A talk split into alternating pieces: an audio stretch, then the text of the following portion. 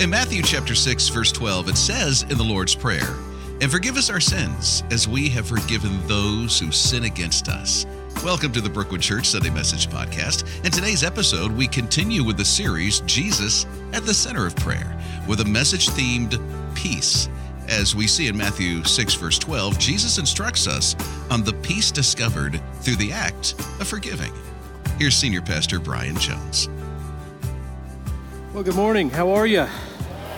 Good, good, good. Hey, couple things before we jump in. First, um, I got a, a, really short email. Um, hello, let there be light. Uh, I got a short email that uh, I just want, wanted to encourage you. Um, it was someone who's involved in our prayer room. And so they pray for you guys weekly. They uh, pray for um, just the pastors. They pray for God to move. And this was just a small little prayer that I thought was awesome. But Jeff said this I was in the prayer room today asking God for guidance, and I was overwhelmed with a sense of peace and comfort. He took my heart, guided my words, and as a result, I have never, ever felt more comfortable in sending prayer cards or praying for others who are in need. And so I, have been getting dozens of little notes like this where I just sense that God is working and raising up a spirit of prayer. And so let me just encourage you there is nothing that will draw the presence of God closer in your life than a humility and a hunger. And there's also nothing that will repel the presence of God quicker in your life than pride. It's almost like when pride walks onto the stage, God walks off the stage. And so, what I want to encourage you with is one of the things that we talk about is we have this resource, these devotionals that we do. And uh, if you have another devotional, that's great. But these aren't just cute resources we create or something we do because we just want to have some things out there. This is what we believe that when you wake up each morning with the humility that says, I can't do life without you, God. I can't do it in my strength, and you have a hunger for God, He will meet you in that space. And so I just want to invite you. God is on the move. I don't want you to miss that. And waking up and spending time with God is one of the ways you sense His presence and you encounter Him in new and fresh ways. So, the second thing I want to say is this this week, uh, I, I, want you to be on the lookout. We're going to send out an email. Uh, I'm doing a video tomorrow. A lot of people have been talking about what's been going on with Israel and Palestine and Gaza and Hamas. And uh, I just felt like I couldn't do what I wanted to do in three minutes on stage. So, I'm actually going to uh, shoot a video tomorrow, send that out. And really, I've been thinking about the fact that we have so many new people in our church. We have people who are newer in their faith, and they don't know how to pray, or they don't even know what the Bible says uh, on these things. And so, uh, the purpose of this video is twofold. One is to biblically inform us as a church, but the second is to guide us in how to pray. And I think this is important because the cultural moment we're in is a moment where we tend to, in culture, call what's good evil and what's evil good. And so I think it's so important for us to understand biblically how we are to respond to things in our culture and our society. The problem is, is the culture doesn't think in terms, biblically speaking, of you know right and wrong. It thinks in terms of left and right. It thinks in political terms. And the problem is, if you approach the issues of the day with a political mindset, meaning that you think in Democratic or Republican parties, what happens is when you deal with issues like COVID 19, what happens is all of a sudden the masks aren't a right and wrong issue. It is a matter of which party you're involved in. And all of a sudden you approach these subjects with an anger, a resentment, and a division. Or if you talk about things like racism, you'll get so caught up in what's not right and wrong, but what's right and left that you get divided and you biblically don't understand what's right and wrong, what the scriptures say. Or if you take things like Israel, you can get so caught up in parties that you actually have that inform you instead of the Word of God being the source and the truth in your life. Amen? And so uh, I appreciate you right there, my man. And so, why this is so important is we're going to speak to contextual issues, but we're going to do it in a way biblically speaking. I am not a politician, I am a preacher. And so, what that means is I want to speak to the issues of the day from the Bible's point of view. And so we're going to do that. We're not going to be afraid of that. And let me just encourage you this, all right? When you look at things from an earthly political perspective, how you know you're looking that way is you have a sense of fear and anger and worry about the future. How you know you have a biblical mindset is that in the midst of chaos, you can have a peace and a grounding and a truth. Why? because it doesn't matter who is in the Oval Office because the throne of heaven is occupied by the King of Kings and Lord of Lords. And so I want to encourage you with this this morning. Uh, Proverbs 19:21 was a verse that I just think I want to speak over us, but I love this verse. Uh, it says this: "You can make many plans.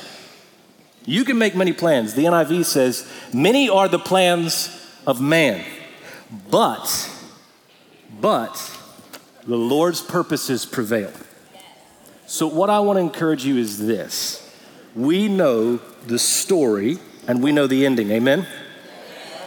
So Jesus wins. He doesn't fall off of his throne. He's not in heaven pacing, wondering what's going to happen. There is a groundedness. You ever notice that Jesus is the only one time in the scriptures he's standing? And it's when Stephen is stoned. Every other time, he is literally sitting. Why? Because you sit when you're not afraid, when you're not pacing anxiously back and forth. So I just want to remind you God is on the throne. We're going to speak to the issues of the day, but we're going to do it with a truth where we're going to call what's evil evil and what's good good, but we're going to do it with a sense of hope. Amen?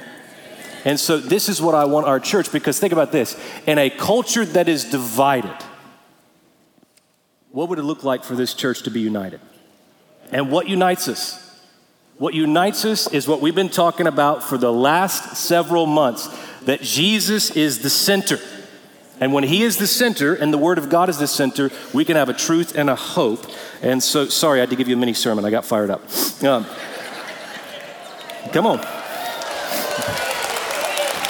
Let's see if you're clapping by the end, huh? Let's see if you're clapping by the end. Uh, today, moving um, with no uh, connection whatsoever, we're going to be speaking about uh, Jesus at the center of prayer. We're speaking on the Lord's Prayer, and today's verse comes from verse 12 where it says this Forgive us our sins as we have forgiven those who sin against us. The title of today's message is this Peace and Forgiveness.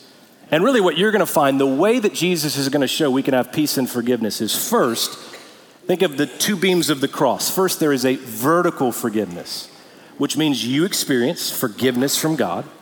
But after you begin to experience forgiveness from God, there's a horizontal part of the cross where you then begin to forgive other people. Now, this is the invitation that we could have a peace in the middle of forgiveness. Now, odd question, but you're in church, so I want to know the answer to this. How many of you in your life, at any point in your time, have ever been on a bad date? Ever been on a bad date? Okay, quite a few of you. Hopefully, you're not sitting next to the person that you went on a bad date with. But I want to encourage you if you've been on a bad date, even recently, there is the gold medal I read about a little while ago of bad dates. There was a person in Texas who went on a date. He thought it'd be a romantic idea to take this date to a movie theater, and he took her to the least romantic movie possible Guardians of the Galaxy, Volume 2. So he took her to this movie, and in the middle of this movie, he noticed she was texting. He got so frustrated that his date was texting during the movie. This is an actual case. You can read about this. He sued her for $17.30. He sued her for $17.30, the price of the tickets. Uh, this is actually a story in Texas. They say everything is bigger in Texas, including insanity, right? And this is actually one of the things that he was quoted as saying. He accused her of adversely affecting the viewing experience of moviegoers and said this. He said her behavior was a threat to civilized society. so it is no joke that we live in a Yelp review, Google review. We have a culture that is baked in with negativity, animosity, anger, and frustration. That might be extreme, but we live in a culture where we just have certain debts and we like to hold on to those. Now, the stakes of today's talk, I believe, are incredibly high. Because if you don't become aware of the bitterness and the desire in all of us to hold on to the wrongs that are done to us, what will happen is you might not become aware of some of the issues in your life, and I promise you what will happen is you will find yourself with a string of broken relationships. And you will find yourself perhaps jumping from church to church because the moment you find resistance or there is some issue that goes on, you start to move away instead of dealing with those issues. But if, if you deal with the issue of forgiveness, I promise you, you will find a hope from bitterness. You will find a hope in future circumstances you will have an emotionally healthy resistance. You have a thick skin in a positive way. You'll be able to face the offenses of other people and not be crushed. What will happen is you can actually face criticisms and you don't spiral out of control or become undone because there is a sense of hope in the midst of something you are facing. And let me just show you this. I think this chart is really helpful in case I haven't convinced you how important forgiveness is. Why does Jesus talk about this? You got to think about this. Why does Jesus speak about daily forgiveness? When he is teaching the disciples to pray, this isn't a once a month prayer, this is a daily invitation to pray for bitterness and forgiveness. Now, why? Let me just show you this chart. I just put some of these areas in my life. So I'm a worker, I'm a pastor. Um, I'm a child, I'm a brother, I'm a son, I'm a husband, I'm a father. And so you can see these different areas in our life. And one of the things I noticed is that people will say things like this. They will say things like, hey, I, I, I want there to be a separation between my personal life and my work life. It's a great concept, it's an impossible reality. Let me just give you this example to show you this. So, if you become a good listener as a father, it's not like you're going to become a good listener in one area of your life and every other area you're going to be terrible in. And so what's going to happen is if you grow as a listener in one area of your, of, of, your, of your life, so I'm sure this has never happened, but if your spouse says to you, hey, you're not listening to me, and then you grow in that one area, it's not like you're going to grow in this one area and then become worse in every other area. Your heart can't compartmentalize things. You, you can't silo your heart. What is positive about this, if you grow in one positive area, you will grow in every area of your life. But here's the downfall. When it comes to negative things, look at this. If you take bitterness, so what happens is maybe you're wronged by someone in your work. Maybe it's something more heavy. Maybe it's a, a father or a mother in your life that does something to you. What people will often say is things like this You know what? I'm just going to hold on to this particular area it's not going to affect anything else, but I'm just going to hold on to this area. The problem is, it is impossible for it to stay in that area. It will begin to bleed over into other areas of your life. It will create distrust. It will create anger. Your soul cannot compartmentalize, and over a while, more and more of those feelings will begin to take over, and it will overtake the Spirit of God and the peace and the hope that He brings. That's why daily forgiveness is such an important concept. So, what I want to do today is just give you a couple reasons why we should be involved in daily forgiveness. And this is the first thing I want you to see. We naturally forget God and our culture. This is why daily forgiveness is so important. We naturally forget God and we remember other people's debts.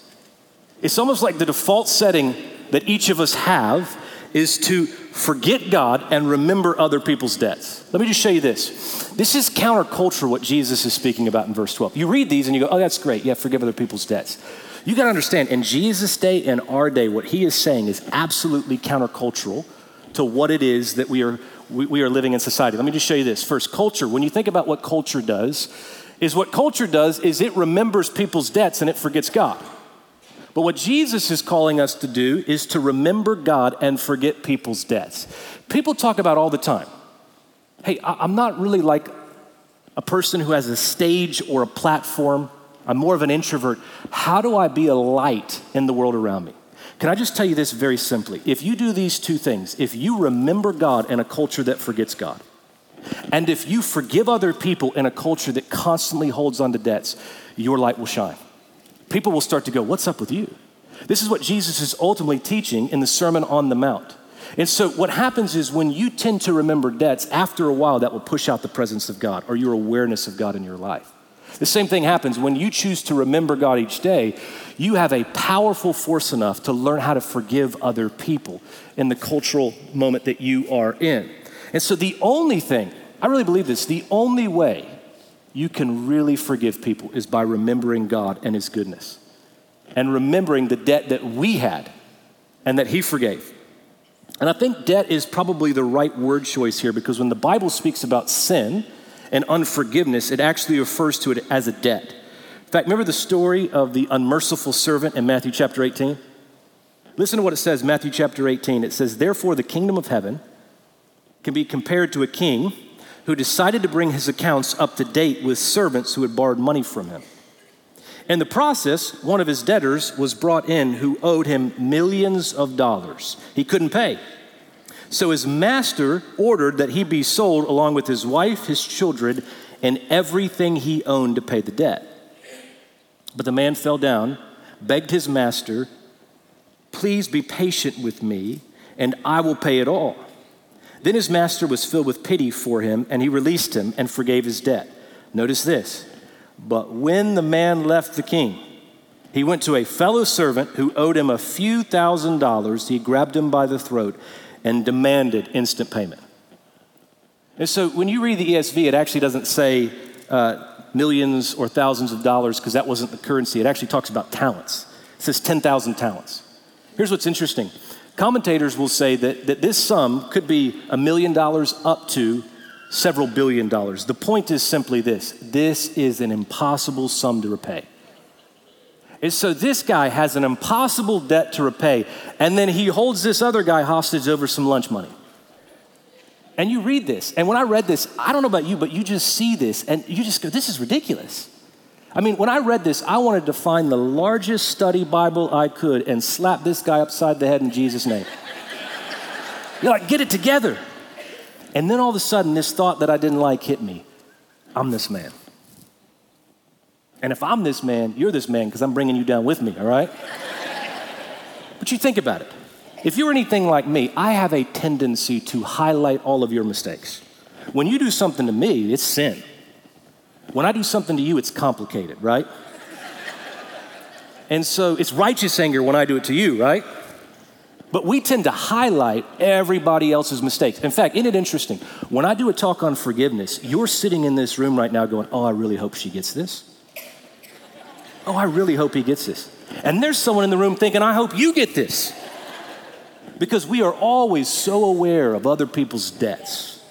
But what Jesus is trying to get us to understand is we live in a culture, the default setting is to remember people's debts and forget God.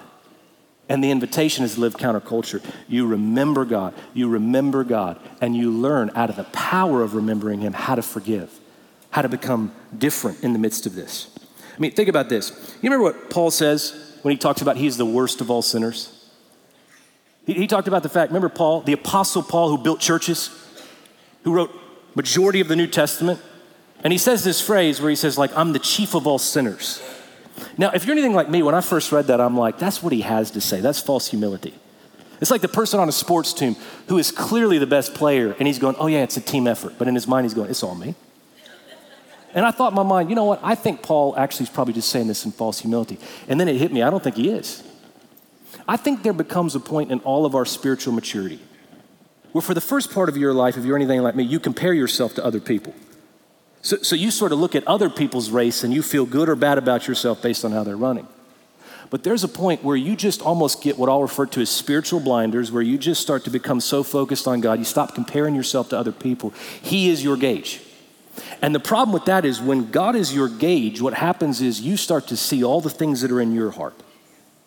Christian, can I ask you this? Have you ever had a moment, not where you've wept for culture, but where you've wept for your sin?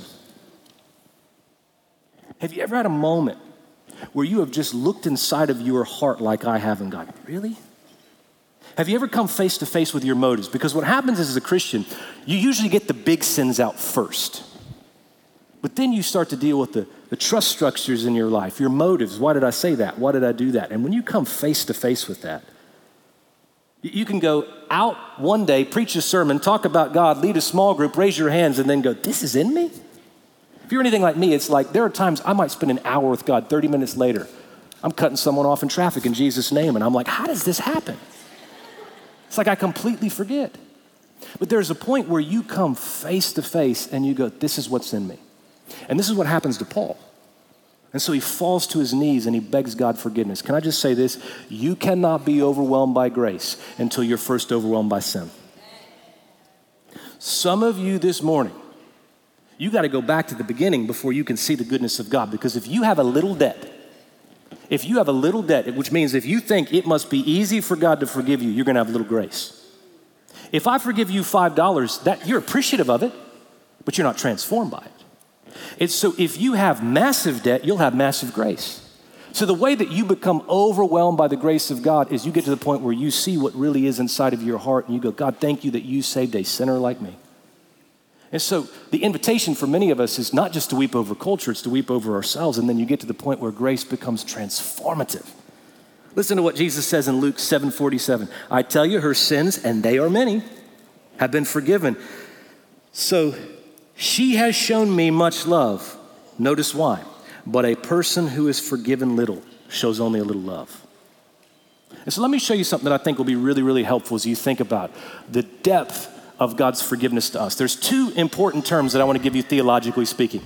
And so people don't know how to, how to write these or they don't know how to speak to these. So people sort of use these words interchangeably. But first, the image of God. So let me ask you a question Is everyone made in the image of God? Everyone. Okay, yeah, you're 100% right. Is everyone a child of God? No.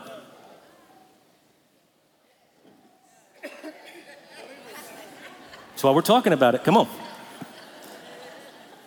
Everyone is made in the image of God, but not everybody's a child of God. You, you have to be, this is why spiritual adoption is so important. This is the idea that God takes us and He rescues us. Remember what Galatians 2 talks about? That you were once dead in your sins. You were not a child of God, but He rescued you in His goodness and His kindness. And that's why adoption is such a beautiful picture.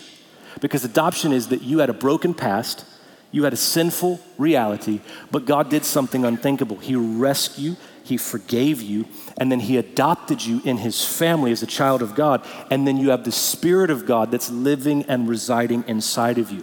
And so if you miss this, you reduce grace. And you see and you forget where you've come from. You know, adoption is such an amazing thing. Seeing children with broken families who get to step into a loving family is one of the most beautiful pictures. In fact, uh, we have quite a few people who are uh, involved in adoption and foster care here. I think it is such a picture of the church because it's a picture of people who are taking children, taking people who have this maybe hopeless past, and then they give them a new family, a new hope, and a new future. In fact, I just wanted to uh, show you one picture to celebrate. Uh, Doug and Ingram Wildman, you might know this, but uh, these are three of their adopted children. Are they not the cutest kids ever? And uh, over there, yeah, you can clap for that. And uh, over on the left, you have William, who's four years old. In the middle, you have Sophia. And then on the right hand side, you have Maddie. Uh, Sophia was adopted a couple years ago. But what's so beautiful about this is over the summer, uh, Doug texted me and we began praying as a, a staff, but uh, they hit all sorts of just snags. And they couldn't get to the place where they were going to be able to adopt uh, William and Maddie. And the church just kept praying and praying. And I just want to say, as of about six weeks ago, God faithfully answered those prayers, and those two kids are a part of the Wildman family, which I just could not be more excited about. And I just think that's such a beautiful picture. In fact, here's a picture of their whole family. And so uh, they get to be brought. And I just think this is such a picture of the church that you take people who are dealing with past realities and all of a sudden, they're brought into a new family with a new future and a new hope. In fact, I know several of you are involved in foster care and adoption. You're, you're volunteering in the ministry. Maybe you uh, have um, adopted a child, or you're in foster care, or maybe you've been adopted. In fact, if that is you, I know there's a couple of you in this room. I just want to celebrate that uh, because I think it's such a beautiful picture of what God is doing. So if you're involved in foster care, adoption, or you've ever been adopted, would you do something, or if your family's involved in this, would you just stand up? Because I'd love to celebrate just that. And. Uh,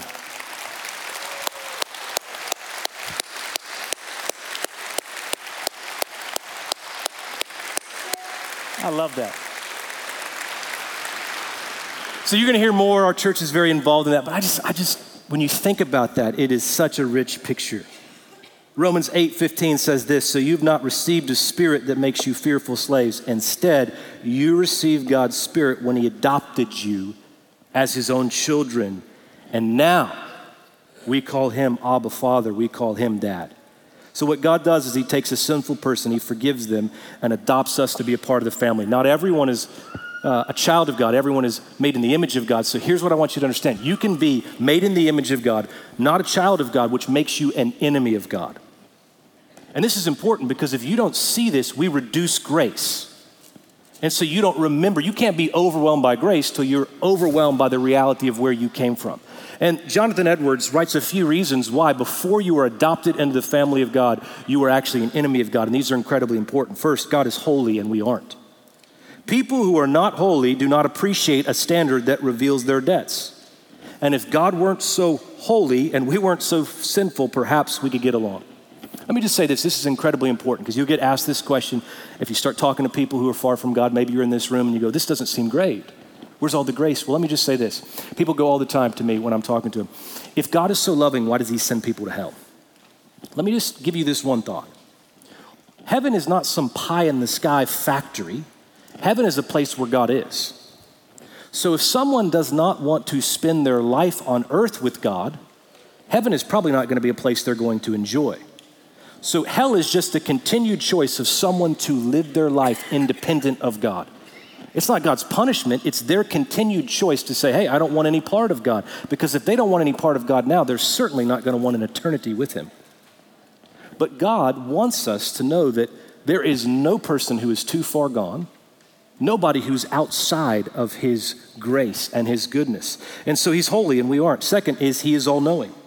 You know, you ever find it interesting that when we sin, we, we like doing it in hidden places in darkness? Like my, my, my four year old girls, they're amazing girls. They are terrible at hide and seek. We played hide and seek last Friday. Selah would literally hide behind the curtain, her feet were sticking out. And the, the other time when we were, we were going throughout the house, I was calling, and uh, they were hiding, and you can hear them wrestling a little bit. And so I just, I just did a little test. I said, Who wants cookies? And Selah sticks her head out and goes, I do. you know, the thing is, you can try to hide from God all you want. And, and yet, it's about as foolish as what my daughters do sometimes. Because you have a God who sees all, knows all. And the truth is, most of us, when we sin, the last place we want to be is in church. Why? Because we think if we just stay at some distance, we can keep God off of our radar. Remember, the psalmist says, Where can I flee from your presence? Where can I go from your spirit? If I go to the very ends of the earth, you are there. So the truth is, God is all knowing, but He's also all powerful. See, if God were holy and He were all knowing, but He was too weak to do anything about it, you wouldn't have an issue. But God is the greatest force on heaven and on earth and under the earth. He is all powerful. And so all these things make us enemies of God. But here is the good news some of you are amazing sinners. I'm an amazing sinner. But as great as you are at sinning, I say this all the time Jesus is a better Savior. As great as you are at sinning, Jesus is a better Savior. As great as you are at sinning, Jesus is a better Savior. If you believe that, come on, I appreciate you. You got to get them going, Susan. We got to get you in the middle, get you a microphone. But if you really believe this, this will transform everything. You wouldn't sin and then all of a sudden not want to spend time with God and work off your debts for a few days, then come back to Him. You would wake up and go, God, thank you for grace. You'd be overwhelmed by grace once you sin because you would understand that as a child of God, you've been adopted. You had a past, you had a, you had a history, you had some issues, you were broken, and then all of a sudden, God in His kindness gave you a future, love, and a family. When you are overwhelmed by sin, then you can be overwhelmed by grace. This is why adoption is such a big deal. And if you're in this room and you don't know Jesus, let me just encourage you there is a real king, Jesus name. And if you repent of your sins and believe in him, you can have eternal life. But the truth is, the reason I show you this is that you will never be able to forgive other people until you see this. The starting point of forgiveness, the only force potent enough to tear down bitterness, resentment, and anger is grace. And so you start with this point. And Jesus is showing us in a culture that remembers debt, the way to start to forgive people is remember what Jesus has done for you, and then it begins to transform you. But the second and final thing is simply this unresolved debt grows and poisons our faith. Why is daily forgiveness so important? Because we live in a culture that remembers debts and forgets God. But also, if you don't deal with the issues that you have right now, the wrong in your life, the debt that you have, it will grow and poison your faith. Think about it like this in a bank account. In the bank account, if you have money that you don't touch over a while, that will grow with interest. Now, the truth is, the kind of investment or account you have, and the, the amount of money will affect the interest, but the principle still remains. That thing will grow over time. And if you don't deal with the wrongs that have been done to you, and you just say, hey, I'm going to keep them contained and compartmentalized, over time, those things will grow. And they will start to capture more of your thoughts, more of your affection, and more of your heart for Jesus. In fact, let me just show you that chart one more time. Uh, just to, just to illustrate this, you cannot have a compartmentalized, siloed part of your life. It will bleed over like a cancer into some part of your life. And that's why you see people over time, they become less trusting, more bitter, and the fruit of the Spirit isn't fully present in them because this starts to dominate their life. And so you see this. And let me just say this nothing, again, drives out the presence of God quicker than unforgiveness. And let me just add a phrase to this your level of anointing, your level of anointing really depends on your level of forgiveness. Your, your level of anointing really depends on your level of forgiveness. What I mean by this, think about this as a principle. When you forgive, what you are doing is you are literally pulling heaven down. That's why Jesus says, Forgive us our debts as we forgive others.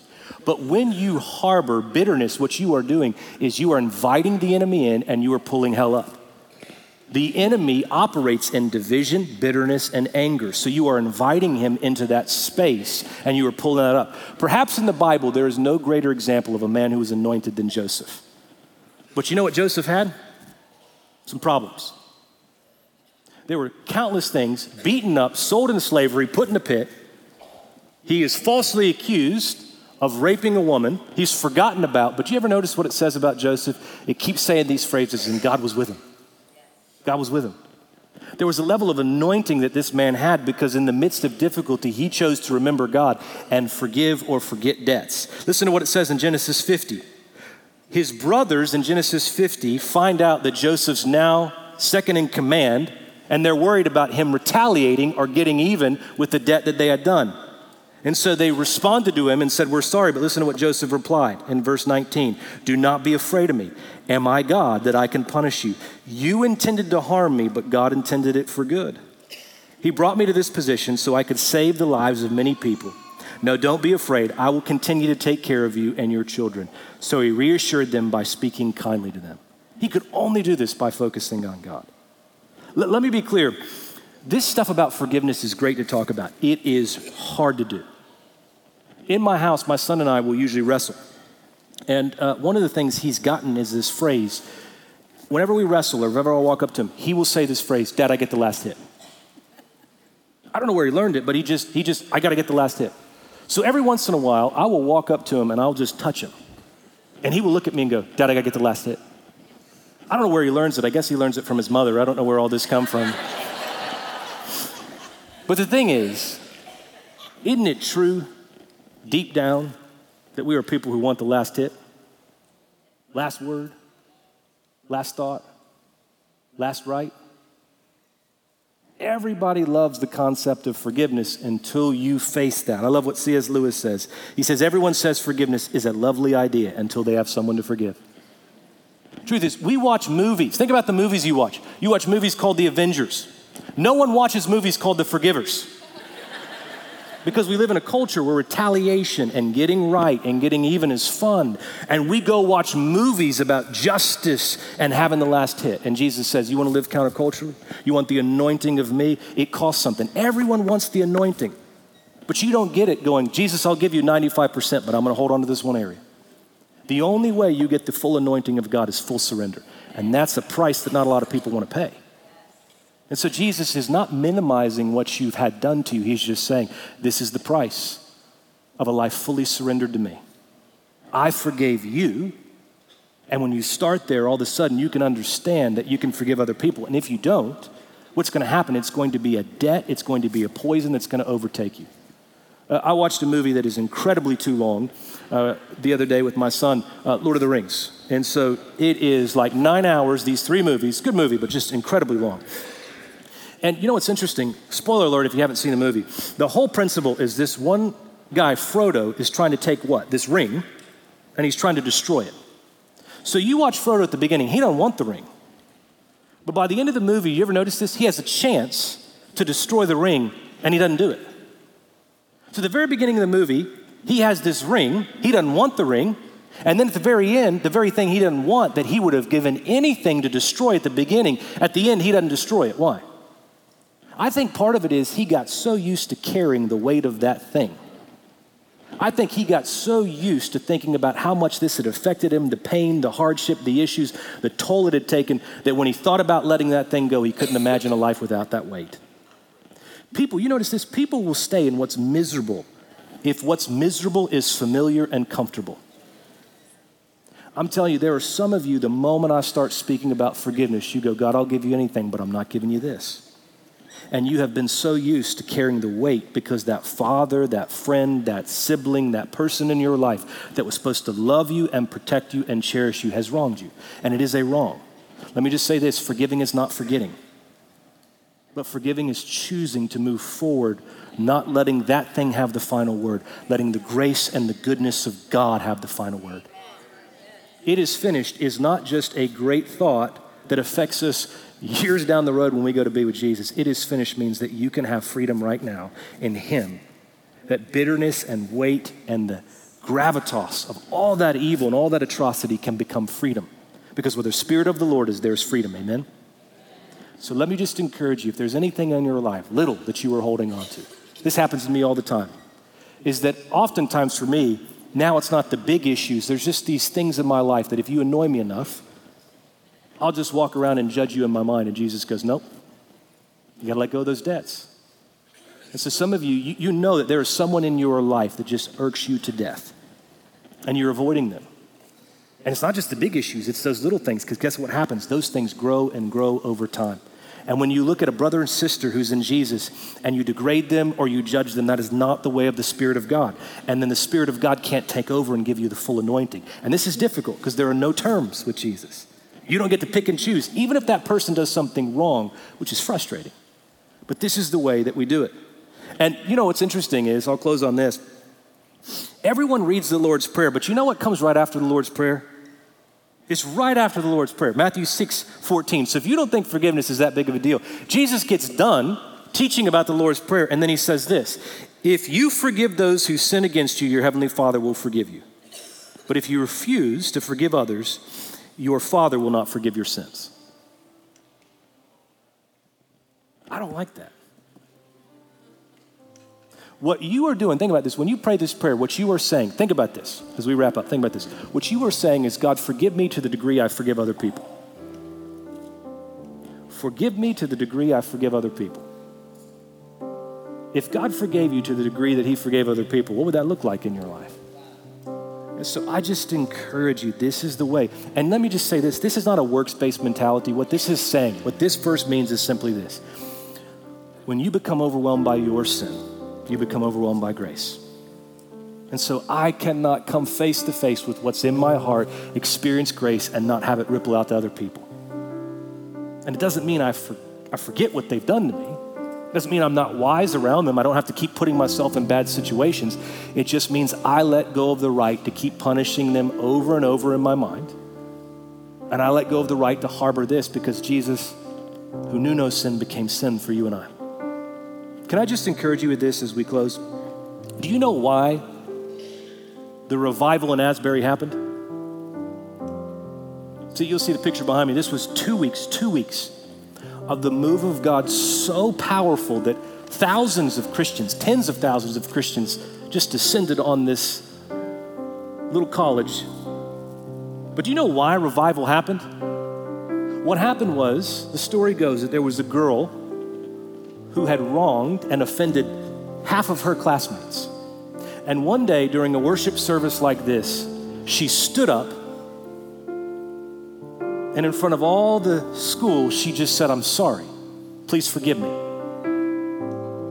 And the spirit of forgiveness fell in that room in such a way that other people began to forgive and let go of other things. And it was like the presence of God just fell so thick on that room that no one wanted to leave. In fact, the teacher said they just let them stay there for a while and they came back and they heard songs of kids that were singing because forgiveness sparked a move of God. Everyone wants the anointing of God. I want the anointing of God, but I don't want it on His conditions sometimes. God, I'll give you everything, but not this. God, you can have anything you want, but you don't know how wronged I was. The anointing of God comes as you forgive. So, can I just ask you to do something? Oftentimes, what happens is when God moves in you spiritually, I think physically, there's an invitation to respond to that. And so, what I want to do is, you, you, don't have to come say anything to me, but I am going to ask you to respond to God. If you're in here, and it could be a little debt where you just find yourself judging some people, And with holidays coming up, this thing's only going to increase. Or maybe you're in this place right now and you just know that there is some bitterness that is still in your heart. It is a process. But can I ask you to do something bold, real quick? If there is any bitterness, forgiveness, any issues that you're facing or someone in your family is facing, would you do something? Would you be bold? Would you stand up? I'd love to pray for you. If there's any bitterness or unforgiveness that God is putting on your heart and you need to respond to that.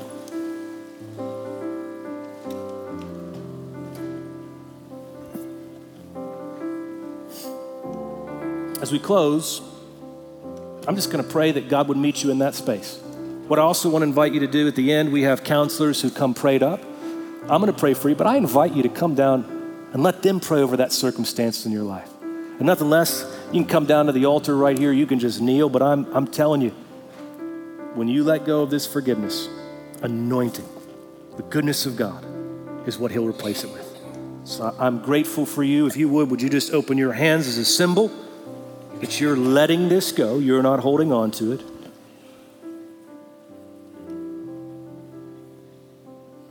So, God, we thank you. We thank you that the kingdom of God is not a matter of talk, but of power.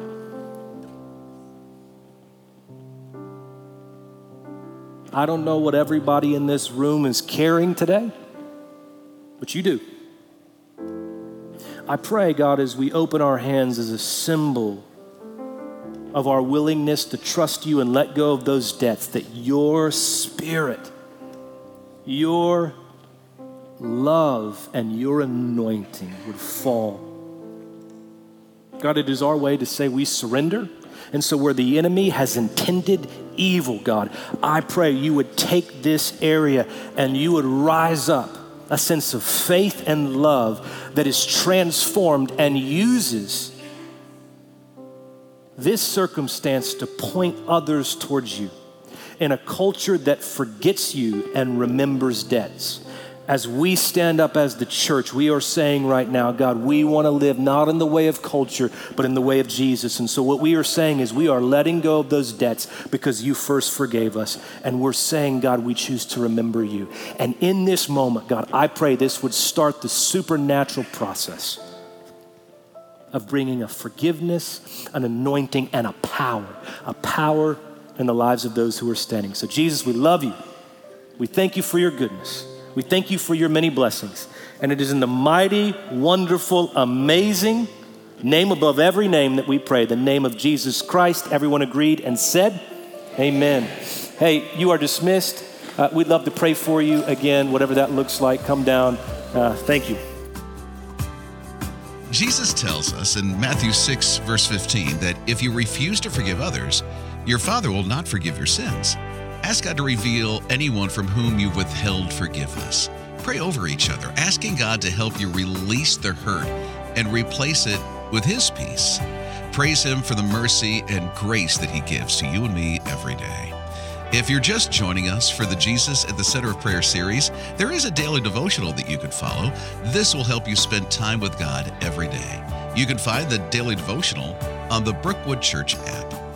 Thank you for listening to the Brookwood Church Sunday Message Podcast today. We value your feedback, so we kindly ask you to leave a review. Your insights can really help others discover the potential of having a transformed life through Christ.